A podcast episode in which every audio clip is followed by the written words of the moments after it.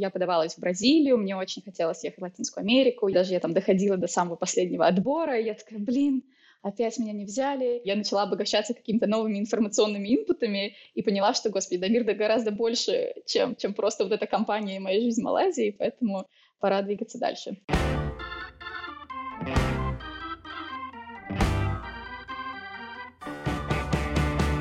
Привет, это Лера, и ты слушаешь «5 через 2» — подкаст об отношениях с работой и поиске собственного пути.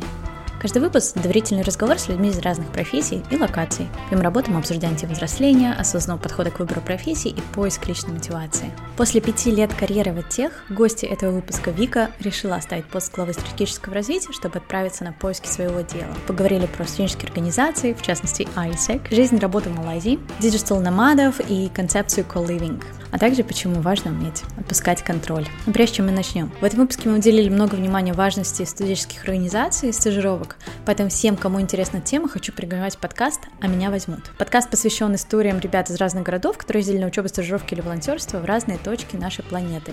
Бесплатно. Мне очень жаль, что такого подкаста не было, когда я училась в универе, и информацию по программам обмена и всяким стажировкам нужно было буквально собирать по крупицам. Возможно, рядом с нами, вдохновляйтесь историями, и, может, в следующий раз возьмут именно вас. Ссылка на подкаст будет в описании. Ну все, приятного прослушивания.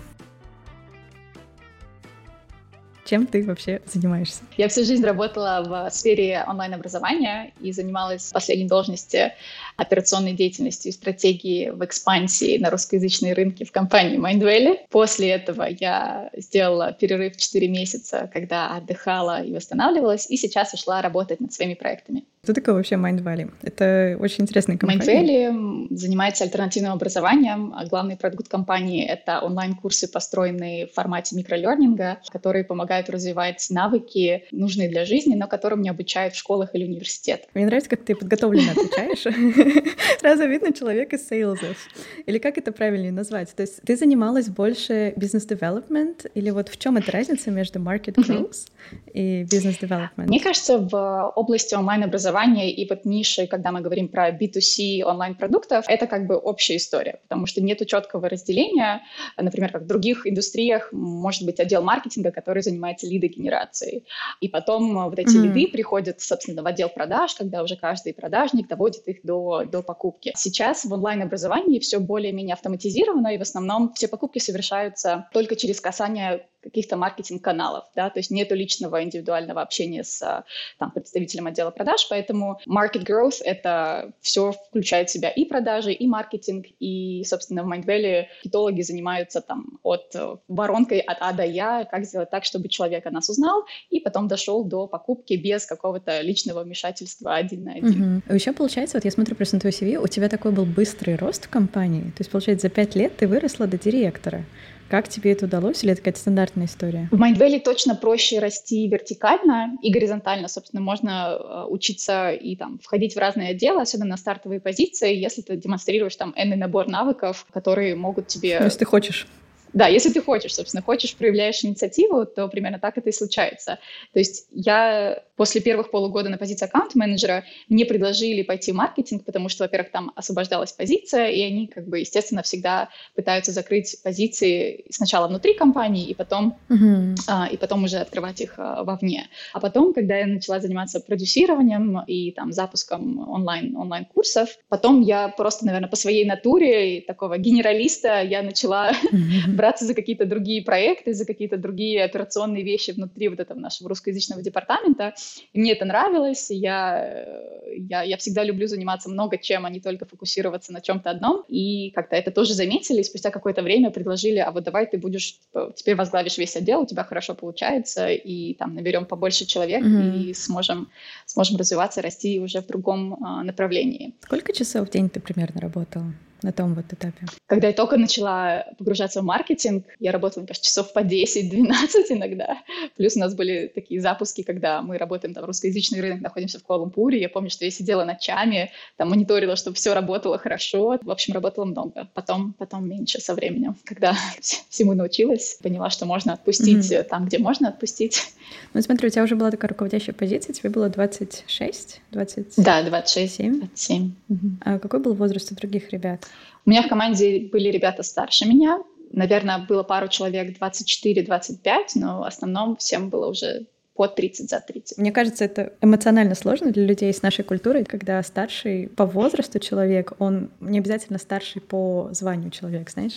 Да, когда меня как бы назначили официально менеджером департамента, то есть вроде бы до этого я делала какие-то такие же вещи, все было нормально. Вот когда тебе официально дают позицию, и сразу такая, ой, и начала интервьюировать новых ребят в команду. Ответственность. Да-да-да, то есть а кому-то там за 30, то есть нету никогда такого сравнения, то есть возраст имеет значение, в Майндвейле особенно он как бы не имел а, большой-большой mm-hmm. роли, но я внутренне себя чувствовала как-то так, я буду руководить там 30 плюс летними девушками и парнями, mm-hmm. но в целом как-то все было хорошо, знаешь, никто никогда не привносил эту вот историю с возрастом как какой-то аргумент за или против. Но мне кажется, это на HR отсеивалось, это скорее Да, да, было. то есть э, такие люди просто бы не попадали в компанию, в организацию, поэтому да. все было на фокусировке на, на работе, а не на том, кто какого возраста и там хороший я или плохой менеджер.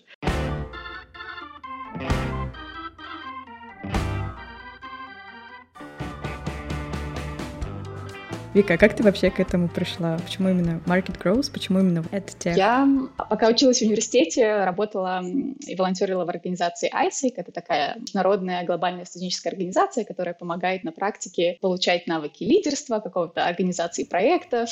Soft skills. Да, и soft skills все было точно то, чтобы делать позитивный вклад в общество, развивать лидерские качества и потом идти и менять этот мир. В общем, я с таким юношеским максимализмом, заряженная на работу с проектами только, которые делают позитивный вклад в общество, пошла искать свою первую работу. Я была в студенческой организации BEST, и я могу смело сказать, что это, наверное, было вообще лучшее решение в моей жизни, вот с точки зрения универа, пойти в эту организацию, потому что но я не понимала, как вообще устроен этот мир за пределами моего маленького кружочка интересов в универе. Я смогла съездить на программу обмена, там были краткосрочно, типа 10 дней туда, 10 дней сюда, познакомиться там с другими ребятами, посмотреть, как вообще универы устроены. Но можешь немножко рассказать, как ты вообще попал в студенческую организацию? Просто мне кажется, это не совсем очевидная история, и мне кажется, она в твоем случае сыграла очень большую тоже роль. Да, очень-очень большую роль. Я училась в Санкт-Петербургском государственном университете на специальности прикладная информатика в международных отношениях, тоже странный симбиоз между какими-то программистскими дисциплинами, высшей математикой и факультетом международных отношений. И когда переехала в Питер, начала жить в общежитии. Откуда ты? Из Калининграда. Собственно, mm-hmm. девочка из моей комнаты говорит, слушай, я тут увидела рекламу Айсика, какая-то международная организация, давай сходим к ним на вот этот открытый день, посмотрим, что это, про что это. Я такая, ну, конечно, я тут в Питере, новый город, все новое, я в полном восторге, такая уехала из дома, свобода. Тебе 18 лет. Мне, мне 17 лет, да-да-да. То есть, да. 17? Ты в 17 уехала? Да, мне только-только исполнилось 17, ага. и, в общем, для меня это был такой глоток свежего нового воздуха, воздуха. Я вписывалась вообще во все подряд. Поэтому я очень рада, что появился Айтика прямо на первом курсе. Я сходила, мне очень понравилось. Вот эти вот ключевые слова международность, стажировки, иностранцы, волонтеры. Все, меня заманило. И, собственно, на первом курсе я пошла в организацию и вышла, собственно, на пятом. Учеба прошла, и все как в тумане, потому что я довольно быстро поняла, что я не хочу быть программистом. То есть для меня учеба довольно быстро стала таким каким-то вторичным. Слушай, а как ты это поняла вообще? Наверное, сидя на уроках уроках программирования я поняла, что, господи, я не хочу этим заниматься ни в коем случае. Дайте мне, пожалуйста, общение. Еще одна проблема со всеми этими студенческими организациями, что люди оттуда вообще не могут выйти. То есть, например, в моей студенческой организации люди, ну вот моего возраста, уже там по 30, есть такие, кто до сих пор участвует в международном борде. То есть как вообще все эти студенческие организации работают? Ну, они, конечно же, не коммерческие, стоит сказать, там ничего не зарабатывается. Если зарабатывается, оно уходит на поддержание организации, да, есть локальная организация, организация в Петербурге. А потом есть еще такая над ней надстройка, это международная организация. Вот там международная организация, там, конечно, все намного серьезнее. Вот, но некоторые люди потом уходят прям по карьерной лесенке на международный уровень, и уже там остаются еще на какое-то время. Это прям затягивающая история. Это очень затягивающая. Моя карьерная лесенка меня так высоко не довела, потому что я стала на третьем курсе президентом своего локального отделения. Потом я на пятом курсе поехала, уехала в Москву работать на год в национальном комитете. И, собственно, вот в момент, когда меня не выбрали президентом национальной музыкальной ассоциации. Для меня это был просто крах всей моей жизни в тот момент. Я подумала, что все, я ухожу, больше айтиком заниматься не буду. Потому что, естественно, была амбиция идти на международный уровень и дальше, и дальше. Но в ретроспективе я очень рада, что все случилось, как случилось, потому что всегда нужно вовремя остановиться и, собственно, тоже выходить из бабла, потому что мир — это не некоммерческая организация, в нем все намного интереснее, сложнее. Мы сейчас с тобой на таких серьезных щах обсуждаем это все, но это очень смешно, это очень весело, это безумные вечеринки. Я думаю, когда тебе 17, 18, и ты не сильно думаешь о всех этих о, да. бенефитах, да, что у тебя там потом работа наймут, ты понимаешь, что это ретроспективно. То есть я бы сказала, три года — это оптимальный срок, сколько нужно проводить в некоммерческих организациях. Ты вряд ли получишь что-то больше, если продолжишь там оставаться дольше, а за один год, наверное, не успеешь никуда съездить, не успеешь получить столько связей, сколько Да, и связи — это, правда, ключевое, то есть э, нарабатывается огромный нетворк, во-первых, и с выпускниками организации, которые потом берут себе на стажировки тех же студентов, волонтеров, и потом на работу берут э, выпускников организации. Помог ли тебе этот опыт, когда ты подавала свою заявку? Да, очень помог, потому что а создатели Mindvalley — выпускники организации, которые знают, какие навыки получают студенты и через какие ситуации мы там проходим. То есть там уровень стрессоустойчивости и каких-то таких э, вещей зашкаливает. Плюс люди, которые, может быть, тоже резонируют с этим, приходят в организации, им всем что-то хочется. Что-то хочется делать, прям да. такая мега-активность зашкаливает. Поэтому, когда я пришла на интервью. Во-первых, внутри Mindvalley в тот момент около 30% работников это были выпускники Айсика, то есть было такое классное преимущество, что по дефолту они уже знали, с кем имеют э, дело. И как-то проговорить про свой опыт, продать свой опыт было гораздо проще и легче, потому что люди знали и понимали контекст. И, конечно же, реальный опыт, который я получила, я могла сказать, что вот я 4 года уже занималась проектным менеджментом, или там 4 года я уже делала вот то-то, вот то хотя мне там было 21 год. А как ты наткнулась на Mindvalley? Я познакомилась с фаундером, он приехал на международную конференцию, которая как раз-таки была, mm. мы хостили ее в России, и, собственно, на ней выступал фаундер компании, тоже замотивировал, мне кажется, всех в аудитории идти менять мир в образовании после того, как мы выйдем из Айсика, и я всегда держала у себя эту историю но когда я вышла из Айсика, я начала искать другие стажировки. Я подавалась в Бразилию, мне mm-hmm. очень хотелось ехать в Латинскую Америку, я подавалась в Швейцарию. Как ты искала эти стажировки? Через систему Айсика. Это была открытая история, особенно для членов организации, потому что мы делали много международных mm-hmm. стажировок по разным направлениям. Я подавалась в English First, подавалась в какой-то стартап в Бразилии, но вот в эти все стартапы или компании меня не взяли, даже я там доходила до, до самого последнего отбора, и я такая, блин,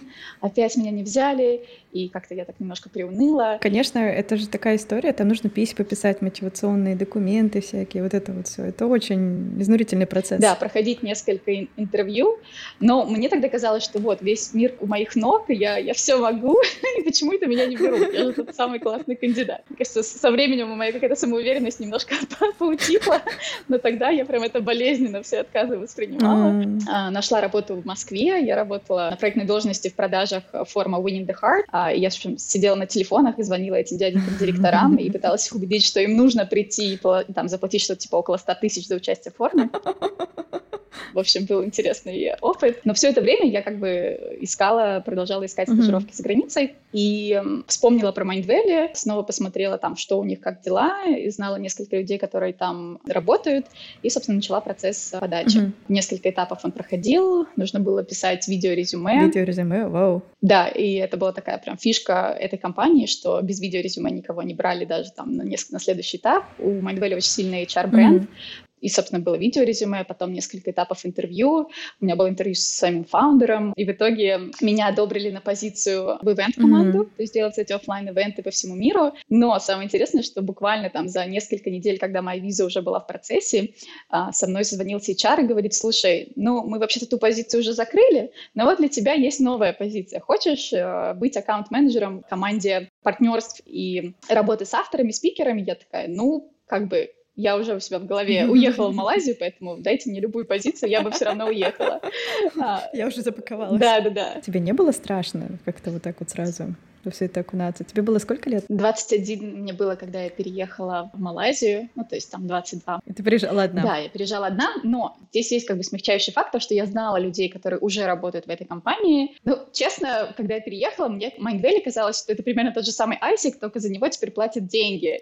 Это как бы становится работой. Я не могу назвать, что, знаешь, я прям сменила деятельность и пошла в корпоративную какую-то историю, нет. То есть все это напоминало тоже такой немножко другой уровень студенчества, ну, такой легкий транзишн во взрослую жизнь.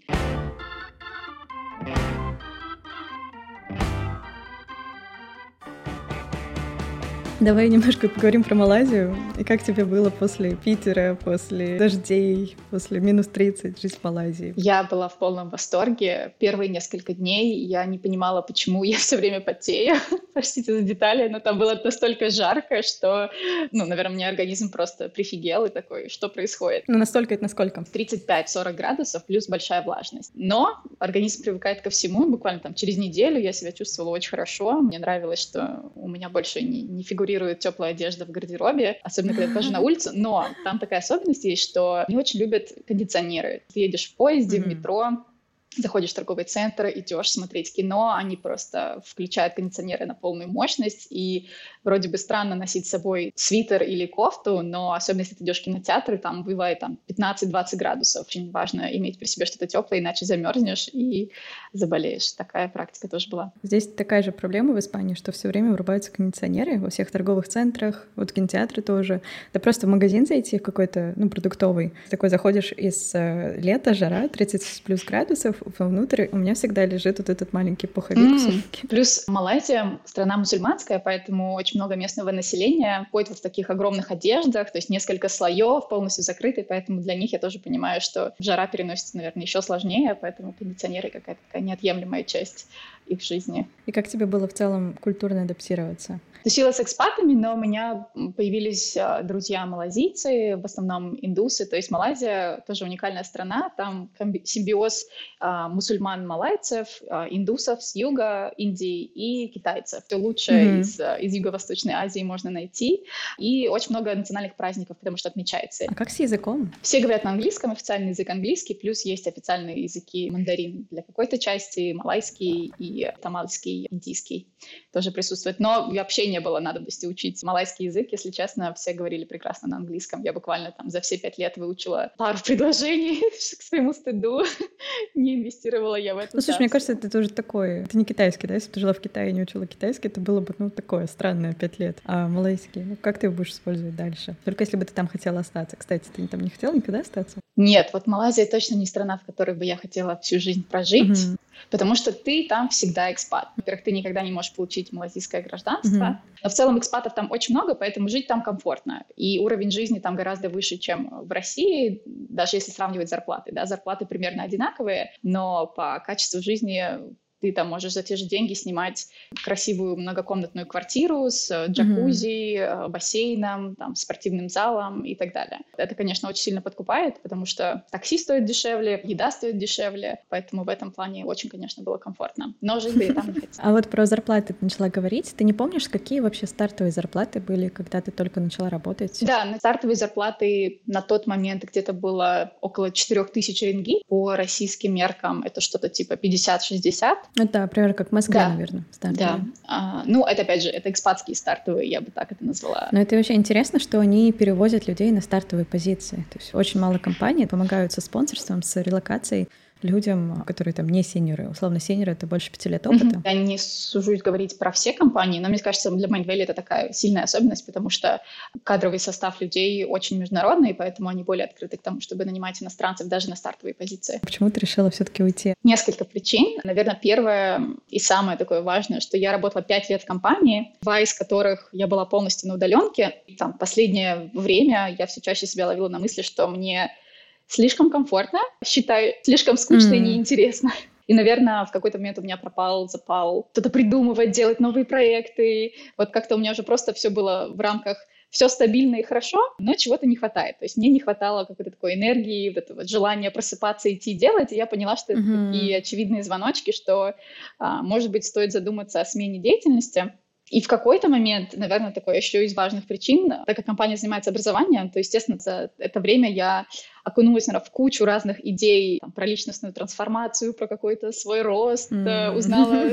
Да, ты все эти вебинары Конечно, да. Не только вебинары, но еще и курсы проходила, да, такие как гинни все время на себе пробовала. И я видела, что там Вика, которая приехала пять лет назад, и Вика, которая сегодня, это вообще два разных человека с разным мировоззрением, с разным какими-то взглядами на жизнь, на себя, на мир. И в какой-то момент я, наверное, поняла, что я уже не резонирую с продуктом компании так, как я это делала в самом начале. То есть, начиная замечать какие-то такие вещи, элементы, я поняла, что это тоже тот самый звоночек, что там пора, пора двигаться дальше, как бы либо я выросла из этого, либо просто Mindvalley изменилась, я изменилась, то есть был такой понимание, что как бы все, я взяла все, что могла, я отдала более, чем могла, поэтому хочется двигаться дальше делать свои проекты и смотреть, что, что там еще в мире есть интересного. Плюс я же два года работала на удаленке, поэтому как бы моя история была такая, я путешествовала по миру, я смотрела на то, что происходит в других местах, Очень понравилось там жить в Силиконовой долине, то есть как бы я начала обогащаться какими-то новыми информационными инпутами и поняла, что, господи, да мир да гораздо больше, чем, чем просто вот эта компания и моя жизнь в Малайзии, поэтому пора двигаться дальше. Как бы ты описала свое изменение? То есть как бы ты описала Вику в начале и в конце? Вика в начале человек-губка, который готов впитывать в себя всю информацию и вообще все, что попадается к ней на пути. Вика в конце — это Вика, которая умеет фильтровать потоки входящей информации гораздо лучше, выбирает для себя то, что ей важно, умеет рационально мыслить и там критически отшлифовывать то, что попадается на пути. Прикольно, прикольно. Я очень извиняюсь за шум. Но я его, конечно же, вырежу. Но если что-то будет проскальзывать, еще мой кот пришел. Мне кажется, сегодня бинго. Сначала я опоздала, потом комп не подсоединился. Ну, микрофон. Ну, бинго будет, если у нас э, запись Если мы забыли включить рекординг, да. Проверь, давай проверим, потому что что он идет. Вроде красная кнопочка горит. А тебе не было вообще страшно уходить? Было, потому что это, была, это был разгар пандемии. Я перестала вдруг получать зарплату на свою карточку. У тебя были, наверное, какая-то подушка безопасности. Да, да. Я, естественно, ее себе накопила, потому что для меня это уже был такой now or never, потому что мне уже, уже очень хотелось э, делать что-то другое, иное, и я чувствовала, что пора двигаться дальше. Было страшно, до сих пор страшно. После работы на кого-то, работа на себя. Мне кажется, очень важным качеством, которое я заметила за нашу беседу, у тебя это уверенность в себе и смелость. Это смелость не бояться пробовать новое. Как ты думаешь, откуда это? То есть не у всех оно есть, это точно. Мне всегда хотелось что-то пробовать и почему-то быть первее всех. Наверное, это какой-то синдром отличницы, какой-то вот этот перфекционизм, который, естественно, много где аукается мне совсем не, не с хорошей стороны. Это интересно, что ты это так заметила из разговора, потому что в каких-то вещах я прям супер бояка. Мне, мне нужно стакан смелости, чтобы, например, научиться водить машину. Для меня это было всегда такой огромный какой-то внутренний барьер. Мне казалось, что я не смогу, и это так сложно, и я обязательно на кого-нибудь наеду, и, и всех убью, и сама убьюсь. Ну, то есть это были какие-то психологические истории. Или вот я пошла заниматься кайтсерфингом, но мне жутко было страшно, абсолютно все, начиная от э, сильного ветра на пляже, заканчивая вообще как мне с этой доской и водой быть. Но, наверное, какое-то внутреннее желание перебороть себя, перебороть и сделать себе вызов, и самой себе доказать, что я могу это сделать, наверное, вот что мной руководит очень часто по жизни. Ты не катаешься на сноуборде, на лыжах? Мне кажется, там то же самое могло бы случиться. Нет, я, я каталась на лыжах совсем чуть-чуть. А когда ты едешь на склоне, ты не можешь контролировать людей, которые едут рядом с тобой, там, ты еще борт плохо контролируешь. И вот это вот, вот выход из зоны контроля, не именно не комфорта, а именно uh-huh. контроля. То есть с комфортом то нет никаких проблем, а вот с контролем, вот это, наверное, ну, такой решающий фактор. Ты очень правильно заметила. такой контрол фрик. Я, я тебя просто очень понимаю. Контролировать людей, контролировать себя. Ну, я не знаю, кстати, как думаешь, с этим что-то надо делать или нет? Мне кажется, надо себя ставить в ситуации, когда ты реально не можешь что-то контролировать и наблюдать за собой и стараться как-то в это расслабиться и не бояться ошибок, не бояться какого-то осуждения с другой стороны. И вот это вот моя любимая, не бояться оказаться глупой или показаться глупой, потому что это настолько ценная история, что признать, что ты чего-то не знаешь, и пойти попробовать это найти.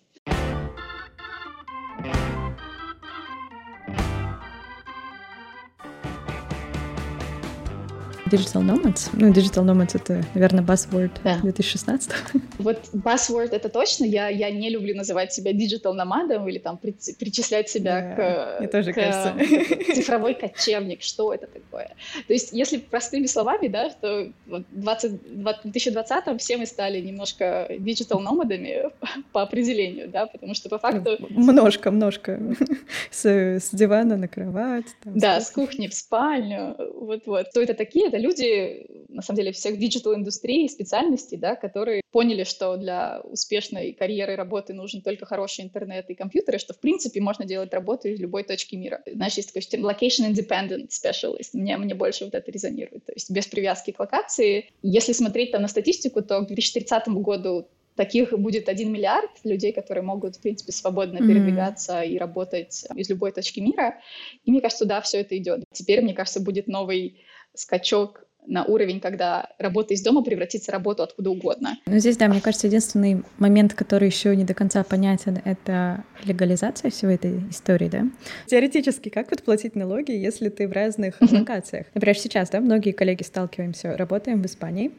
Соответственно, если мы находимся вне Испании больше, чем полгода, мы теряем налоговое резидентство. Ну, в большинстве стран так. Я не говорю за все страны, но в России, во всяком случае, да. точно так. Если ты больше, чем полгода прожил вне страны, особенно производил какую-то рабочую деятельность, то ты не можешь платить там налоги, тебе нужно куда-то еще привязывать свои налоги. Угу. Вот, вот это самый такой uh, gray да. area всей этой темы. Все так. В целом есть несколько вариантов, как можно себя приковывать, да, к какому да, легализовать. легализовать. а, то есть либо ты выбираешь страну с наиболее подходящим для тебя налоговым режимом, становишься либо самозанятым.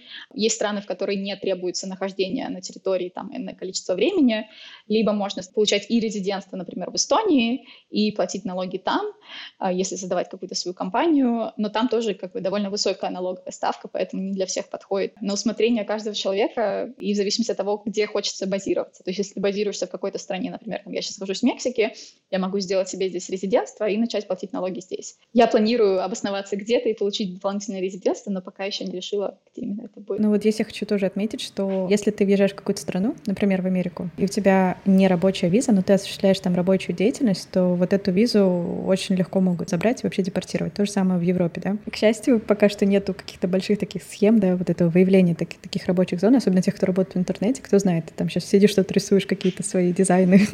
это ты делаешь за деньги или ты там делаешь сам. Поэтому пока что это еще свободная зона, ну и как бы другая сторона всего этого компании, да. Обычно людей, которые на удаленном контракте, это удаленный контракт, он конечный. То есть это не полноценный бесконечный контракт. Как, например, в России практически нет конечных контрактов а за рубежом тоже зависит от страны. Но вот это тоже такой момент, что, конечно, с точки зрения там всяких ипотек, займ и так далее, вот оседлости лучше иметь бесконечный контракт, если вы что-то хотите делать. И вот чем дальше становишься, тем больше вот этих всяких якорей, которые тебя начинают там, вот эта зона комфорта, то есть каждый раз искать себе нового дентиста, да нет, ну такое. Или там каждый раз оформлять документы, mm-hmm. то есть при переезде тебе нужен такой пакет документов, начиная со страховки, заканчивая прикреплением к поликлинике. И вот чем, чем дальше по времени, по таймлайну все это происходит, тем сложнее все это кажется. И вот я просто думаю, что что когда ты молод, это все очень классно и привлекательно звучит. Да, ты путешествуешь, ты живешь здесь, ты живешь там.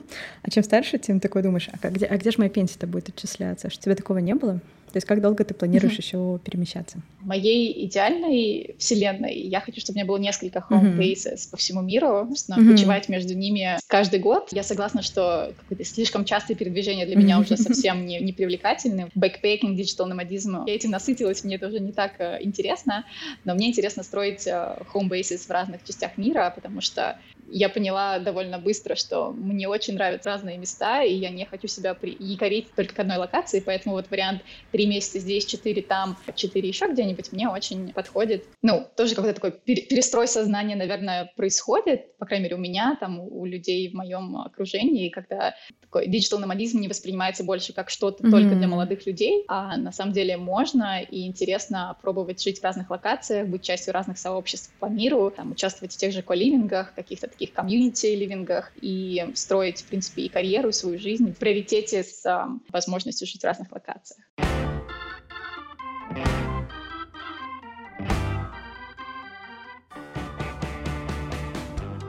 Я знаю, что у тебя очень интересный опыт коливинга. Можешь немного про это рассказать? Да, мы с моим молодым человеком начали организовывать э, коливинги несколько лет назад, исходя из потребности, что мы путешествуем вдвоем, это все весело и здорово, mm-hmm. но не хватает иногда глубины связи с другими людьми, потому что когда ты приезжаешь в новое место, да, ты можешь пойти встретиться с новыми людьми, но вот именно не хватало глубины общения и какой-то такой uh, connection. По факту, что такое коливинг? Это такая на русском языке uh, в прямом переводе это сожительство, да, коммунальная коммунальная квартира или там коммунальный дом, но с одной большой, с одним большим отличием, что люди собираются туда с общими намерениями, с общими целями, интересами, не просто там, чтобы пошерить там, стоимость этого дома или, или этой квартиры. И для нас это оказалось таким очень, очень классной находкой, потому что мы делали каливинги в поп-ап формате, мы выбирали какую-то новую локацию на месяц. Кстати, был у нас дом в Барселоне в 2018 mm-hmm. году. Мы делали другой каливинг в Медеине в Колумбии, третий у нас был в Южной Африке под Кейптауном. И мы придумывали делали тему для каждого такого каливинга на месяц. В одном месяце была тема продуктивности, в другом был месяц креативности. И, собственно, отбирали людей туда через фильтр, кому что интересно, зачем они туда едут, как каждый может вложиться в этот опыт. И здесь большая разница на моем опыте, что каливинг — это не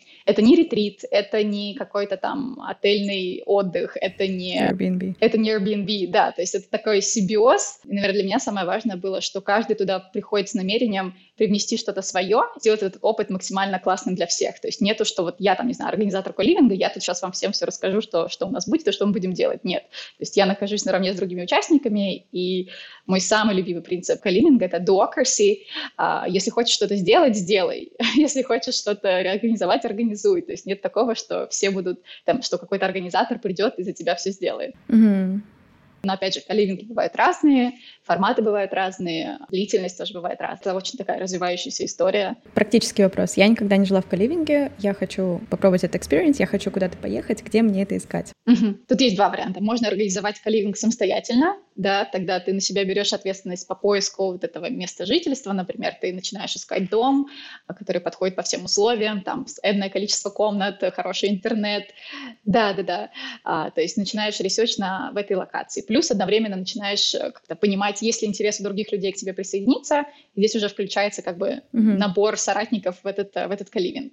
Это такая больше, более сложная история, я бы сказала, да, потому что нужно несколько месяцев, чтобы все это спланировать, чтобы все это организовать. Плюс uh-huh. ты берешь, несешь, естественно, финансовые риски, потому что вдруг кто-то откажется, а вдруг кто-то не приедет в итоге. Второй вариант, можно присоединиться к тем организациям и к тем компаниям, которые уже специализируются на таких историях. Обычно там каких-то известных локациях, где много кочевников и remote-работников, коливинги уже существуют, то есть можно просто заехать в существующее место, например, некоторые форматы на, один, на одну-две недели. Есть формат, ты заезжаешь на месяц, платишь энную сумму. Есть даже такие организации типа Селина, это такой hotel-hostel формат, который тоже позиционирует тебя как каливинг но там, например, не будет, ну, например, не все будет идеально, там не со всеми людьми ты можешь сойтись, потому что просто они набираются, кто приехал, тот приехал. Есть организации mm-hmm. типа Wi-Fi Tribe, Borderless Retreat, Remote Year и так далее, и так далее. То есть это прям такая очень популярная тема, где mm-hmm. ребята уже продумали, как все это будет выглядеть, где ты будешь жить месяц, что, что включено, что не включено. Но это уже больше идет в разряд такого, знаешь, как бы сервиса. В Инстаграме подкаста будут названия всех этих мест, поэтому можно зайти посмотреть. Инстаграм собачка 5 через 2, 5 и 2 цифрами.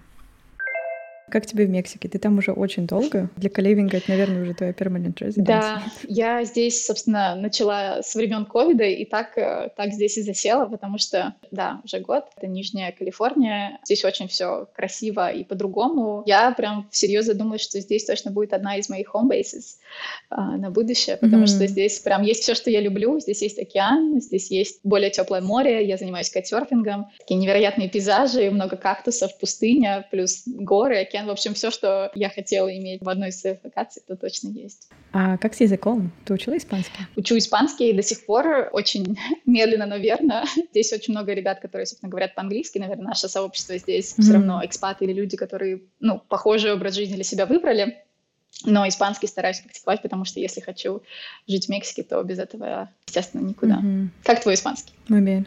Si quieres hablar, podemos practicar.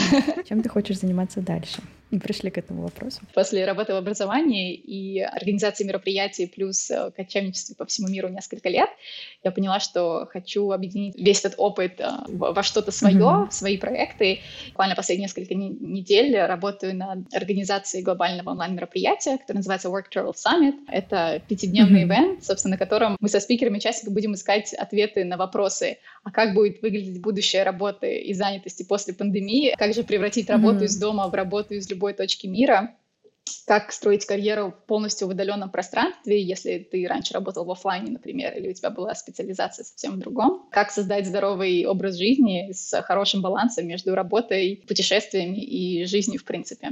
То есть это та тема, в которую я окуналась последние несколько лет, и мне хочется вдохновить как можно больше людей, изучать этот мир, знакомиться с культурами и развивать в себе вот такое мироцентрическое мышление, когда на проблемы и мира, и себя а, можно смотреть под новым углом и, собственно, делать что-то с этим. У меня идея на Новый год записать мини-сообщения голосовые с спикерами сезона. Вот, mm. как у них вообще жизнь поменялось-то за год? Слушай, мне тоже будет очень интересно посмотреть, что я буду делать к концу года. Я сама не знаю ответ на этот вопрос. Поживем, увидим, как говорится. Спасибо, что дослушал до конца. Подкасты занимают довольно много усилий и времени, а, как известно, ничто не греет душу, как обратная связь. Можешь оставить комментарии в Apple Podcast, это правда помогает развивать подкаст, или написать мне в Instagram. Собачка 5 через 2, 5 и 2 циферками. Подписывайся, чтобы не пропустить следующий выпуск, и до встречи через неделю. Пока-пока!